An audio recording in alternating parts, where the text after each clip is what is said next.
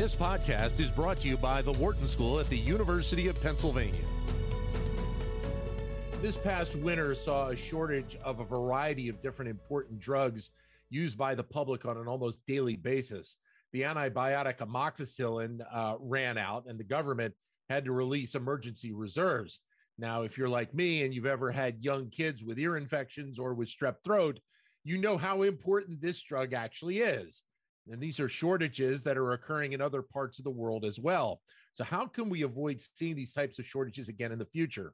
Dr. Ezekiel Emanuel penned an opinion piece earlier this year for the Washington Post with some ideas as to how to potentially avoid these problems again. We should also congratulate him as one of the recipients of the 2023 Guggenheim Fellowship. Zeke, great to talk to you again. How have you been? Good to be here. Well, I've been well, I think. That's right. Well, and obviously a lot of parents and a lot of families earlier this year were dealing with these shortages. And I guess let's start where how these shortages all came to place in the first place. Well, first of all, let's be clear. I think the use of the past tense is a mistake here. Okay. There are continuing shortages. Just last week, someone called me. Wife has breast cancer, needs to get chemotherapy. They were due to go in to get chemotherapy. They got a call from their oncologist. We don't have the drug carboplatin, which you're supposed to get. It's out of stock everywhere that we can find. So that's just one indication. This isn't limited to antibiotics. It's not limited to drugs for attention deficit disorder. It's common. And I want to say, I think I left government service in the summer of 2011. And my very first op-ed at that point in the New York Times was about rationing because we were having a shortage of chemotherapy drugs. So here we are 22 years later, almost to the day, and we're still having this shortage of chemotherapy drugs and many other drugs. So it's a persistent problem. It's gotten worse. And that, I think, is why it's getting public attention. What are the reasons why, then, we continue to see these types of issues pop up? It's really, as we all become familiar with, a supply chain issue. And it's two elements. One is the actual production of the chemical inputs into the drugs. The other is, three problems. The other is the production facilities and the shortage where just-in-time production has overtaken, and we don't have a lot of spare production facilities for mainly these common pills.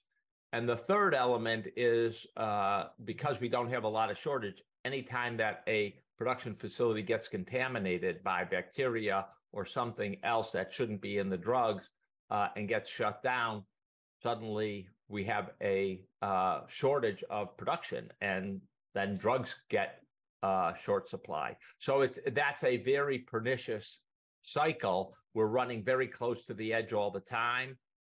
Contamination is probably happening too frequently, and we don't have sufficient capacity. I would say contamination's happening too frequently because we have basically offshored almost all the production of these low-cost drugs, China, and much more importantly, India. And as everyone who's followed the news understands, India's had a really bad time with adhering to good manufacturing practices. They've had contaminations of cough syrup that have killed kids worldwide, and they have other problems. So it's a very vicious cycle. So we're at a time right now, it's interesting, you frame it also with the offshoring component, is that the government has talked a lot about trying to increase manufacturing in general here in the United States to bring manufacturing of a variety of different products. We've heard it with the chip manufacturing side.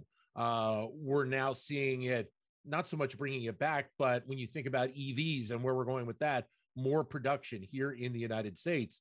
So then is that a potential path to try and alleviate some of this, focusing on how we can build out manufacturing here in the U.S.? Absolutely. I think we've recognized, certainly in the chip case, that domestic manufacturing is a national security issue. You can't have a key component to your economy being manufactured almost exclusively by your chief global antagonist. And that's just dumb. And it's a real threat to national security. If we're going to spend hundreds of billions of dollars on defense, we have to think, how do we keep the economic engine running? And certainly being able to produce either domestically in our country or, you know, similar, you might call it like-minded democracies, Australia, New Zealand, Japan, South Korea, Europe, Canada. We have to have the capacity in those countries to produce these essential items. That is a national security issue. And if we spent, you know, billions of dollars building highways for national security during Eisenhower, we should spend billions of dollars, if not more, producing, investing in manufacturing for these pivotal items like basic drugs. And so part of what I've been arguing is we need to reshore this production. We had production in the United States. We had it in Puerto Rico, mainly because of certain tax, favorable tax breaks to drug companies that created manufacturing plants there. I'm not going to say it was perfect or ideal, but it was good in the following sense. It was domestic.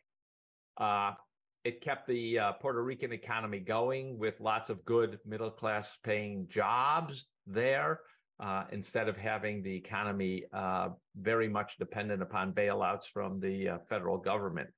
I think a similar approach with incentives, whether subsidies or tax credits or some other arrangement that favors production domestically, and especially in Puerto Rico, where we have facilities that could be probably up and running fast, is in the national interest. And, you know, whenever people ask me, it's like, well, you know, it's going to cost money. I said, how much would it be worth for you to pay for insurance to know that these drugs aren't going to be in short supply?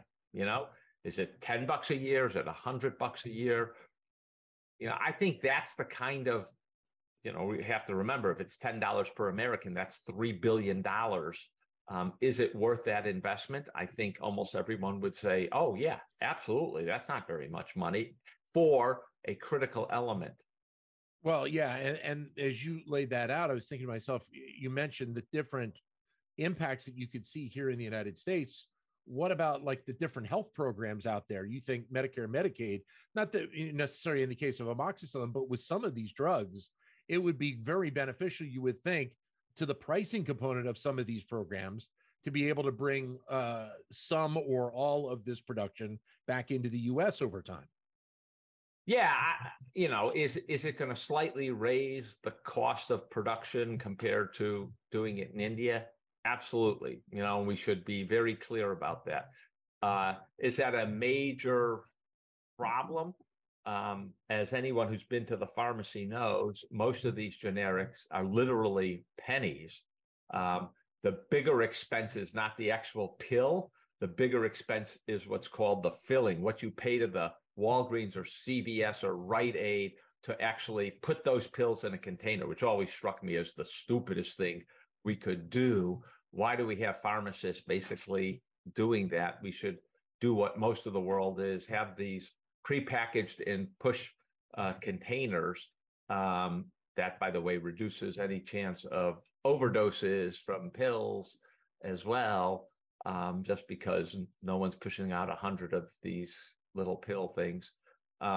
Anyway, there are lots of things we could do to streamline it and to make it more efficient, and raising the cost a little bit, not that big a deal. These tend to be very, very cheap drugs. But even if you did use the route that you mentioned a moment ago about tax breaks, especially involving Puerto Rico, I would think that, you know, you're not talking about a significant increase in terms of what had already been done to kind of break this back into the system again. And then you think about the kind of the mindset around this idea of manufacturing here in the US. And part of it is also trying to use supplies that come from US companies in order to build this up even more. I totally agree with you. And I think, again, this is an area where we could have improved domestic production, again, not just of the finished pills, but the whole supply chain, including the chemicals being produced, necessary for production, et cetera. I think that is very important. And I might have misinterpreted your question, and now it occurs to me as a different way, which is, say we need $3 billion a year in tax subsidies, just pick a number. I don't know what the exact number is. Probably no one knows, including the drug companies themselves. Say it's $3 billion a year. That's less than 1% of what we spend on drugs in the United States. We're north of $500 billion a year. Is that too much to spend? No, it's just not. And I think we need to put into context the spending, and $3 billion a year is $10 per American. Again, I think these are very low numbers. And if we think the overall drug expenditure is too high, it's too high for brand name drugs. And typically the ones that are in shortage are these generic drugs, which are, again, pennies, less than a penny per pill in many cases. Well, and I think the messaging that you just laid out is important, because I think a lot of times in this day and age, anything that gets associated with spend and it's got a B on the back end of the word is taken to the negative in comparison to what you just said, $10 per American to be able to do this, to be able to give the tax break. I think, as you just said, everybody would probably sign up for that. Yeah. And I think we don't communicate, again, it's one of the big problems in politics is we don't communicate clearly what the actual expenditure is, what it's going for. What are we going to buy with that $10? And if you're buying no drug shortages, pretty much a guarantee you're not going to have any contaminated drug production, and domestic production, both for national security, but also to rev up the economy in places that need it, like Puerto Rico. That seems like, a win-win-win-win-win. And the downside is I don't see it. What holds that up right now then? What's that determining factor that's blocking that from occurring, in your opinion? Is it the drug companies? Is it Capitol Hill? Is it maybe a combination of all? No, it's not the drug companies. I do think they are, in this case, they may be offended by my saying this, but they're mercenaries. This is a transaction for them. It's about, what's cheap place to produce. You give, and I've talked to a lot of them behind the scenes, and they say, if the tax incentives, whether it's tax credit or however you want to structure it, if it came back, we'd go back. It's like, this isn't a hard choice for us. They got to get the right price point, and but it's political. And I think the idea, on the Democrat side, anything given to the drug companies, that looks like, you're giving it to people who are already robbing you. The Republicans don't like to spend money, whether it's tax credits are more favorable because it doesn't occur on the budget. But I think they're reluctant, and they would be reluctant to give the Democrats a win at this point because it would happen during a Democratic presidency. I think it's mostly politics. I do think we need to reframe this off it's a drug cost to it's a national security issue. Honestly, it's an anti-China issue. Yeah. I do think in that frame, you can get some political support. Zeke, great to talk to you again. Thanks very much for your time today. Take care. You got it. Dr. Ezekiel Emanuel, Professor of Medical Ethics and Head Health Policy at the University of Pennsylvania. To keep engaged with Wharton Business Daily and other Wharton School shows, visit businessradio.wharton.upenn.edu.